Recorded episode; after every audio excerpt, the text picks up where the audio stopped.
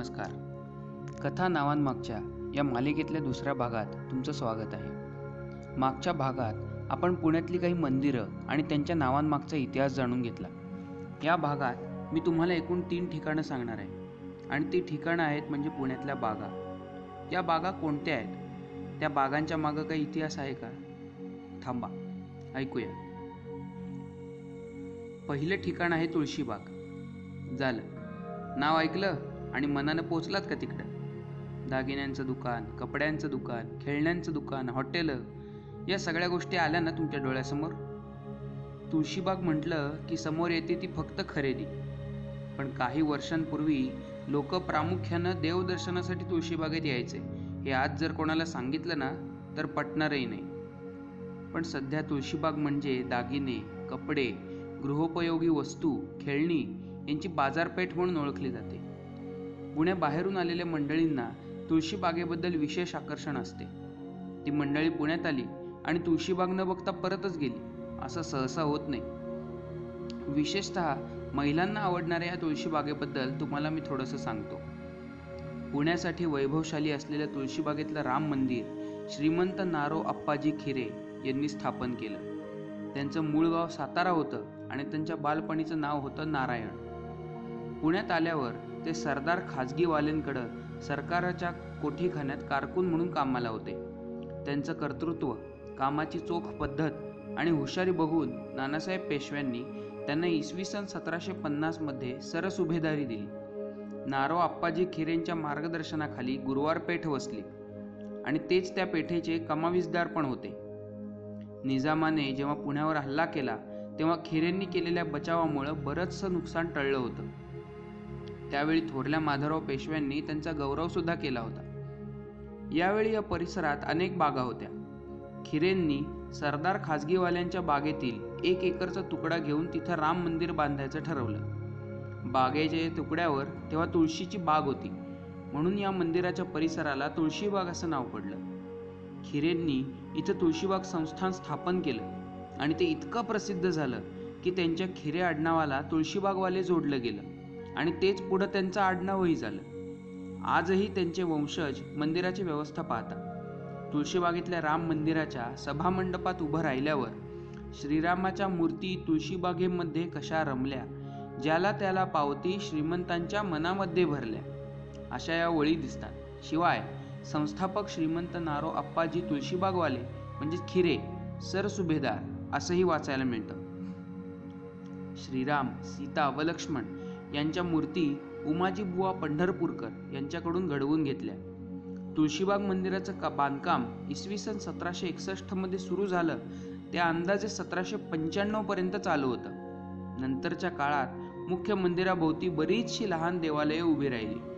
राम मंदिरासमोर हात जोडून उभा राहिलेला मारुती उजव्या बाजूला गणपती डाव्या बाजूला काशी विश्वेश्वर म्हणजेच महादेवाचं मंदिर आहे.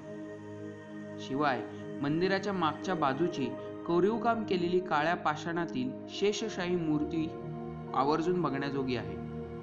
विठ्ठल रखुमाई दत्त बालाजीसह दोन देवी खरकट्या मारुती यांची देखील इथे मंदिर आहेत. आज मंदिरांबद्दल मी सांगणार नाहीये पण हे मारुतीचं नाव वेगळं आहे म्हणून त्याची एका वाक्यात माहिती आहे की बऱ्याच वेळेला परगावातून आलेली माणसं या मारुती मंदिरासमोर शिदोऱ्या सोडून जेवायला बसायची. त्यावरून या मारुतीचं नाव खरकट्या मारुती पडलं.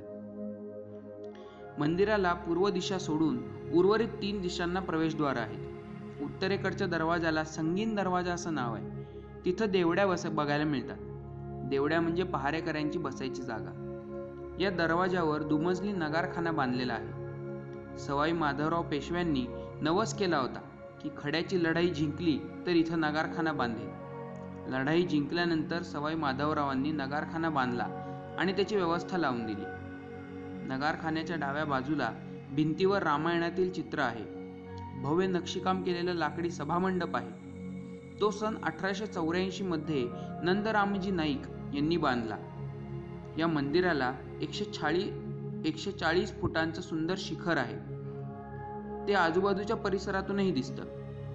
शिखरावर अनेक व्यक्तींच्या साधुसंतांच्या वानरांच्या मूर्ती बसवल्या असून त्यावर चित्रांसह एकूण सुमारे शंभर कळस आहेत. सर्वात वरचा कळस चार फूट उंचीचा आहे.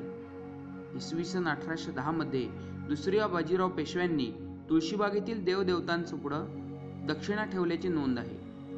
इंग्रजांच्या काळात नारो अप्पाजींच्या मुलाला सहाशे रुपये निवृत्ती वेतन मिळत होतं. आत्तापर्यंत या मंदिराला पेशवे मंडळी सरदार नामवंत पुढारी अधिकारी यांनी भेटी दिलेल्या आहेत. इसवी सन अठराशे पंच्याऐंशीमध्ये मंडई उभी राहिली. तेव्हा हा गजबजलेला व्यापारी भाग म्हणून ओळखला जाऊ लागला. मग या मंदिरांच्या भोवती दुकानाला जागा दिली गेली. पुढे मंदिर त्यामागचं नाव हे हरवल्यासारखं झालं आणि तुळशीबाग म्हणजे बाजारपेठ अशीच ही व्याख्या झाली. पण इथं कधी काळी खरंच तुळशीची बाग होती. आता ह्या परिसरात चालायला सुद्धा जागा नसते. एवढ्या गर्दीत काही ठराविकच जुन्या जाणत्या लोकांची पावलं या प्रसिद्ध मंदिरांकडे वळतात. एकदा तरी श्रीराम संस्थान तुळशीबाग हा मंदिर समूह बघण्यासारखा आहे. कारण वर्षातून एकदा कार्तिक वैकुंठ चतुर्दशीला थेट गाभाऱ्यात जाऊन आपल्याला मूर्तींना पदस्पर्श करता येतो. या पुढचं ठिकाण आहे हिराबाग. पुण्यात अशी बरीच ठिकाणं आहेत की त्यांच्या नावांमागे काहीतरी कथानक आहेत. ती ठिकाणं जागोजागी आपल्याला पाहायला ऐकायला मिळतात. त्यात अनेक बागांची नावंही ऐकायला मिळतात. पुण्यात पेशवाईत बऱ्याच बागा होत्या. त्यांची नावं अजूनही टिकून आहेत. उदाहरणार्थ नातूबा. नाना फडणवीस यांनी ही बाग बांधली होती. तेव्हा तो भाग काळे वावर म्हणून ओळखला जायचा. तेव्हाची बाग म्हणजे आत्ताच्या बाजीराव रस्त्यावरचं केळकर संग्रहालय ते बी एस एन एलच्या कार्यालयापर्यंत अशा उभ्या रेषेत दोन्ही बाजूला पसरलेली होती. पेशवाई संपल्यानंतर इंग्रजांकडे कामाला असलेल्या बाळाजीपंत नातू यांना ही बाग इनाम दिली. पण ती बाग वाढत्या शहराबरोबर टिकली नाही. मात्र या बागेचा पूर्वीचा काहीसा भाग नातूबाग या जुन्या नावाने अजूनही ओळखला जातो. बाजीराव रस्त्यावरील महाराणा प्रताप उद्यान पूर्वीच्या मोठ्या बागेच्या जागेवर उभे. तसंच विश्राम या बागेच्या नावावरून दुसऱ्या बाजीरावानं बांधलेल्या वाड्याचे नाव विश्रामबागवाडा असं ठेवलं असावं. हिराबाग हे त्यातलंच एक नाव. हिराबाग म्हटलं की पुणेकरांना आठवतो तो गणेशोत्सव. गणपती उत्सवातला हिराबाग मित्रमंडळाचा देखावा एक आकर्षणाचा भाग असतो. स्वारगेटच्या अलीकडं टिळक रस्त्यावरचा हिराबाग चौक हा नावाजलेला भाग. पण हिराबाग चौक हे नाव का? बऱ्याच जणांना असा प्रश्न पडत असेल की ही काही पूर्वी बाग होती? सांगतो. छत्रपती शिवाजी महाराजांनी स्थापन केलेल्या हिंदवी स्वराज्याचं पुढं मराठा साम्राज्यात रूपांतर झालं. संपूर्ण हिंदुस्थानात मराठी सत्तेचा दबदबा निर्माण झाला आणि राज्याला स्थैर्य प्राप्त झालं. राज्याची सूत्र शनिवार वाड्यातून हलत असत. पुण्यासारख्या महत्त्वाच्या शहरात विकास कामांबरोबरच मंदिर बागा आणि करमणुकीची केंद्रही उभी राहिली. उत्तमोत्तम बागा त्यावेळी पुण्यात होत्या. इसवी सन सतराशे एक्क्याण्णव मधल्या एका नोंदीत आहे की काही बागा पेशव्यांनी स्वतःच्या देखरेखीखाली ठेवल्या होत्या तर काही बागा इतरांकडे दिलेल्या होत्या. त्या तेरा बागा अशा. हिराबाग सारसबाग वसंतबाग मोतीबाग पर्वती उद्यान बाग बंगला वानवडी उद्यान हिंगणे उद्यान रमणा उद्यान वडगाव उद्यान माणिक उद्यान पाषाण उद्यान कात्रजबाग यामधली यामधली हिराबाग ही सर्वात सुंदर होती. भल्या मोठ्या पर्वती तळ्याच्या पूर्वेला ही बाग वसवली गेली. थोरले बाजीरावांचे पुत्र बाळाजी बाजीराव उर्फ नानासाहेब पेशवे यांनी सन सतराशे पंचावन्नमध्ये बागेसाठी जमीन निवडून तिथे एक बंगला बांधला. घरापुढे परसबंदी आवार कारंजे तळ्याकाठी उतरत जाणाऱ्या पायऱ्यांचा घाटही होता. पुण्यातल्या इतर बागांपेक्षा हिराबागेचा उपयोग पेशव्यांनी सर्वाधिक केलेला दिसतो. कारण ही बाग पुण्याच्या अगदी जवळ पर्वतीच्या पायथ्याला भव्य पर्वतीच्या तळ्याला लागून आणि त्यात नौकाविहाराची सोय. तळ्यापलीकडं शिकारखाना म्हणजेच प्राणी संग्रहालय होतं. त्यामुळं अशा नयनरम्य भागात पेशवे विरंगुळ्यासाठी किंवा नौकाविहारासाठी यायचे. या बागेनं इंग्रजांनाही मोहिनी घातली होती. ते या बागेचा प्लेजर हाऊस असा उल्लेख करीत. या बागेच्या नावाबद्दल इतिहासातील हिराबाग अथवा हिराबागेचा इतिहास.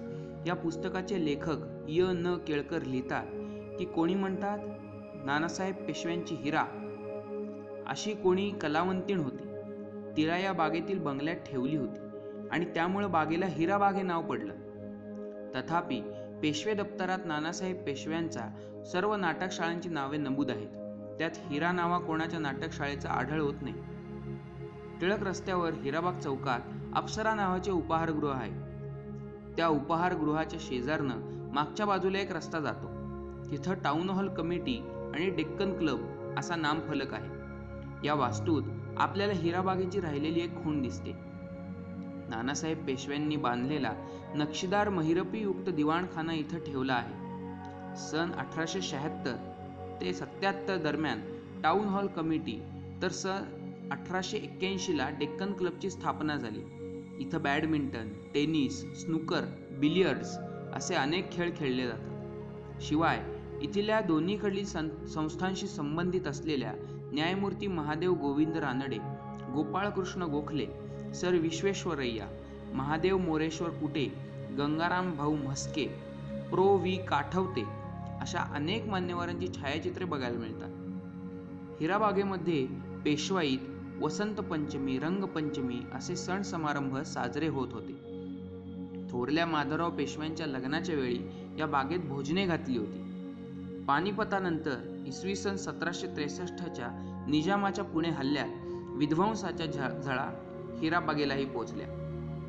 थोरल्या माधवरावांनी हिराबागेची डागडुजी करून घेतली होती. नंतर सवाई माधवरावांच्या काळात या बागेचे अनेक उल्लेख सापडतात. सवाई माधवराव लहान असल्यापासून इथे यायचे. त्यांना लहान असताना रेशमाचे किडे पाळण्याचा छंद लागला होता. ते किडे त्यांनी हिराबागेतच पाळले होते. ते इथं नौकाविहारासाठी यायचे. इथंच वेळ व्यतीत करायचे. सवाई माधवरावांच्या लग्नाच्या वेळी निजामपुत्र पोलाद जंग हिराबागेत उतरला होता. लग्नानंतर निजामाला सोन्या चांदीची ताटेवाटे मांडून मोठी मेजवानी देण्यात आली होती. हिराबागेतल्या पेशवाईतल्या मातब्बर लोकांचं आणि परदेशातल्या पाहुण्यांचं इथं येणं जाणं असायचं. दुसऱ्या बाजीरावाच्या काळातही इथं अनेक समारंभ आणि मेजवान्या झाल्या. सन अठराशे तीनमध्ये रेसिडेंट सर बॅरी क्लोजकडं लॉर्ड व्हॅलेन्शिया नावाचा पाहुणा आला होता. त्याला दुसऱ्या बाजीरावानं इथं बडी मेजवानी दिली होती. त्याचं तपशीलवार वर्णन पाहुण्यानं लिहून ठेवले त्यात त्यानं या बागेची प्रशंसा केलेली आहे. शिवाय जेवणावळीचं वर्णन आहे. त्यात तो म्हणतो की बैठकीवर पांढरे वस्त्र घातलेले होते व लांब लचक केळीची पाने मांडलेली होती. डाव्या बाजूला चटणी लोणचं पापड कोशिंबीर तर उजव्या बाजूला सात प्रकारच्या भाज्या होत्या. बरोबर मध्ये साधा भात त्याच्या पलीकडे साखर भात पुरणपोळी व शिऱ्याची मूद होती. रंगीबेरंगी गोड पदार्थांची रांग होती. पानाच्या बाहेर द्रोणामध्ये सार कढी तूप ताक असे पातळ पदार्थ वाढलेले होते. त्यांनी म्हणजेच साहेब लोकांनी काटे चमचे सुऱ्या असे साहित्य बरोबर आणलं होतं. त्यामुळे त्यांची पंचायत झाली नाही. तेव्हा दुसरे बाजीराव पेशवे गादीवर स्थानापन्न झालेले होते. पण त्यांनी अन्न ग्रहण केले नाही. जेवण झाल्यावर साहेब लोकांना विडा देऊन निरोप देण्यात आला. अशा प्रकारे पारंपरिक पद्धतीनं इंग्रज लोकांना या बागेत भोजन दिलं गेलं. इसवी सन अठराशे चारमध्ये जनरल वेलेस्लीला आणि त्याच्या स्टाफला शाही खाना आणि पोशाख दुसऱ्या बाजीरावानं इथंच दिला होता. काळाच्या ओघात विकास आणि शहरीकरणाच्या नावाखाली या अप्रतिम बागेकडे दुर्लक्ष होत गेलं. वस्ती वाढली इमारती उभ्या राहिल्या आणि बाग उजाड पडली. नंतरच्या काळात पुणे महानगरपालिकेनं इथं पंडित जवाहरलाल नेहरू स्टेडियम उभं केलं. पूर्वीची हिराबाग आता टाऊन हॉलपुरती मर्यादित राहिली पुण्यासाठी सांस्कृतिक मानबिंदू ठरलेली आणि एकशे चव्वेचाळीस वर्षांची प्रदीर्घ परंपरा लाभलेली वसंत ऋतूतील वसंत व्याख्यानमाला हिराबागेतच प्रथम सुरू झाली. इसवी सन अठराशे सत्त्याण्णवमध्ये लोकमान्य टिळकांच्या प्रयत्नानं हिराबागेत स्वामी विवेकानंदांचं व्याख्यान झालं होतं. शिवजन्मोत्सव साजरे करण्याचे सुतोवाच प्रथम हिराबागेतच झाले होते. त्या काळात हिराबागेत अनेक सामाजिक आणि सांस्कृतिक कार्यक्रम व्हायचे. अशी ही हिऱ्यासमान शोभणारी हिराबाग होती. तिचं त्यावेळचं सौंदर्य कसं असेल ही कल्पना केल्यावर तिचे चित्र डोळ्यासमोर तरळून जाते. या पुढचं ठिकाण आहे सारसबाग. पुणेकर आणि येणाऱ्या पर्यटकांनी सारसबाग आणि पर्वती टेकडी या जागा एकदा तरी पाहिलेल्या असतातच. पर्वतीवर व्यायामासाठी येणारे इतिहासप्रेमी देवदर्शनाला येणारे आणि तुमच्या आमच्यासारख्या हौशी पर्यटकांची नेहमीच वर्दळ असते. सारसबाग हे तर पुण्यातल्या एकेकाळचं सर्वात मोठं उद्यान होतं. पुण्याचं भूषण असलेल्या या टेकडीला पर्वती नाव कसं काय पडलं? सारसबाग कोणी निर्माण केली? सारसबागेतल्या सिद्धिविनायकाला तळातल्या गणपती असं का म्हणतात? हे सगळं मी तुम्हाला आत्ता सांगतो. पर्वती टेकडी आजही शहराच्या अनेक भागातून दिसते. या टेकडीवर पर्वताई देवीचं स्थान होतं. पर्वताई देवीची टेकडी म्हणून पर्वती नाव पडलं असावं. या देवीची एक आख्यायिका प्रसिद्ध आहे. थोरले बाजीराव पेशवे यांच्या पत्नी काशीबाईंना पायाचं दुखणं होतं. बरेच इलाज करूनही गुण आला नव्हता. टेकडीवरच्या पर्वताई देवीचं महात्म्य त्यांना समजलं. पर्वताईच्या दर्शनानं काशीबाईंचं दुखणं बरं झालं. त्यांचा नवस पूर्ण झाला. नानासाहेबांनी आपल्या आईच्या आज्ञेवरून इथं एप्रिल सतराशे एकोणपन्नास रोजी पर्वताई देवीचं आणि इतर देवतांची मंदिरं उभारली. मूळ पर्वताई देवीचं दर्शन आजही आपल्याला घेता येतं. पर्वती टेकडीचे पेशवाईत मोठे वैभव होते. आणि ते पेशव्यांचं लाडकं स्थानही होतं. पर्वती गावाचे उल्लेख शिवकाळात सापडतात. नानासाहेब पेशव्यांनी वाढत्या पुणे शहराची नियोजनबद्ध वाढ व्हावी अडचणी दूर व्हाव्यात म्हणून भरपूर मेहनत घेतली. त्यांनी इसवी सन सतराशे पंचावन्नला पर्वतीच्या पायथ्याला आंबिल ओढ्यावर धर दगडी धरण बांधून पंचवीस एकर क्षेत्राचे मोठे तळे बांधले आणि आंबिल ओढ्याचा प्रवाह बदलला. सतरा महिने या तळ्याचे बांधकाम चालू होते. त्यावेळेला तळ्याच्या बांधकामाला चार लाख नव्याण्णव हजार पाचशे त्रेपन्न रुपये इतका प्रचंड खर्च आला होता. तुम्ही म्हणाल की म्हणजे काय? पाच लाखाला फक्त पाचशे कमी. पण त्यावेळी पाचशे रुपये सुद्धा खूप किंमत होती. या तळ्यात एक छोटे बेट राखून तिथे एक बाग बांधली. बेटावर निरनिराळ्या प्रकारची झाडे लावली. बागेचे नाव सारस नावाच्या पक्षावरून सारसबाग असं ठेवलं गेलं. नानासाहेबांनी राखलेल्या सारसबागेच्या बेटावर पुढे त्यांच्या नातवाने म्हणजेच श्रीमंत सवाई माधवराव पेशव्यांनी इसवी सन सतराशे चौऱ्याऐंशीमध्ये एक दगडी मंदिर बांधलं. तिथं उजव्या सोंडेच्या संगमरवरी गणेशाची स्थापना केली. या सिद्धिविनायकाचे मंदिर तळ्यात असल्यानं त्याचं नाव तळ्यातला गणपती असं पडलं. अगदी आत्ता आत्तापर्यंत हे ठिकाण याच नावानं ओळखलं जायचं. सध्या आपण जी गणपतीची मूर्ती बघतो ती स्थापनेपासूनची तिसरी मूर्ती आहे. गणपतीचं आत्ताचं लाल दगडातलं नवीन मंदिर हे इसवी सन एकोणीसशे सत्याहत्तर साली बांधलंय. इसवी सन एकोणीसशे साठ नंतर पुणे महानगरपालिकेने तळ्याच्या जागेवर मातीची भर टाकून स्वच्छता करून बाग तयार केली. तिला सारसबाग असं विस्मरणात गेलेलं जुनं नाव दिलं. कधी काळी नानासाहेब पेशवे पर्वतीच्या देवदर्शनानंतर या तळ्यातल्या आणि बाजूच्या बागांमध्ये विरंगुळ्यासाठी येत. ते पर्वतीच्या भव्य तळ्यात नौकाविहारही करीत असत. असा हा बाग त्या काली भलताच निसर्गरम्य आणि सुंदर असावा. हे तळे जर आज असते तर त्यात सारसबागेपासून ते हिराबागेपर्यंतचा भाग तिथून टिळक रस्ता म्हणजे हिराबाग ते अभिनव चौकापर्यंत आदमबाग मशीद सणस मैदान पेशवे ऊर्जा उद्यानाचा काही भाग असा आयताकृती आकार व्यापला गेला असता. नानासाहेब पेशव्यांनी तिसऱ्या पानिपत युद्धाच्या धक्क्यात अखेरचा श्वास पर्वती टेकडीवरच घेतला. पर्वतीवर तटबंदीयुक्त शिवपंचायतन मंदिर असून इथं मराठा वास्तुशैली बघायला मिळते. पंचायतन म्हणजे एकाच छताखाली पाच मंदिरांचा समूह. मंदिराच्या चार कोपऱ्यात सूर्य गणेश देवीचे आणि विष्णू अशा देवतांची स्वतंत्र मंदिरं असून मध्यभागी देवदेश देवेश्वराचे म्हणजेच शंकराचे मंदिर आहे. शिवाय कार्तिक स्वामी विष्णू यांची स्वतंत्र मंदिरं आहेत. पर्वती टेकडीच्या मध्यावर प्राचीन लेणी आहेत आणि इथलं पेशवे संग्रहालय देखील पाहण्यासारखं आहे. तसंच सारसबागेत सुद्धा गणेश मूर्ती संग्रहालय बघायला मिळतं. या भागात बागांबरोबरच काही मंदिरांची माहिती मी तुम्हाला सांगितली. मग आता मी एक काम करतो. पुढच्या भागात तुम्हाला पुण्यातल्या गणपतींबद्दल सांगतो. लवकरात लवकर तो तुम्हाला ऐकायला मिळणार आहेच. पण तोपर्यंत हे जे मी गण तुम्हाला गणपती सांगणार आहे ते मानाचे आहेत की आपण ज्यांच्या समोरून रोज जातो पण आपल्याला त्यांच्याबद्दल माहिती नसते. या प्रकारातले आहेत. याचा विचार तुम्ही करत राहा आणि ऐकत रहा कथा नावांमागच्या.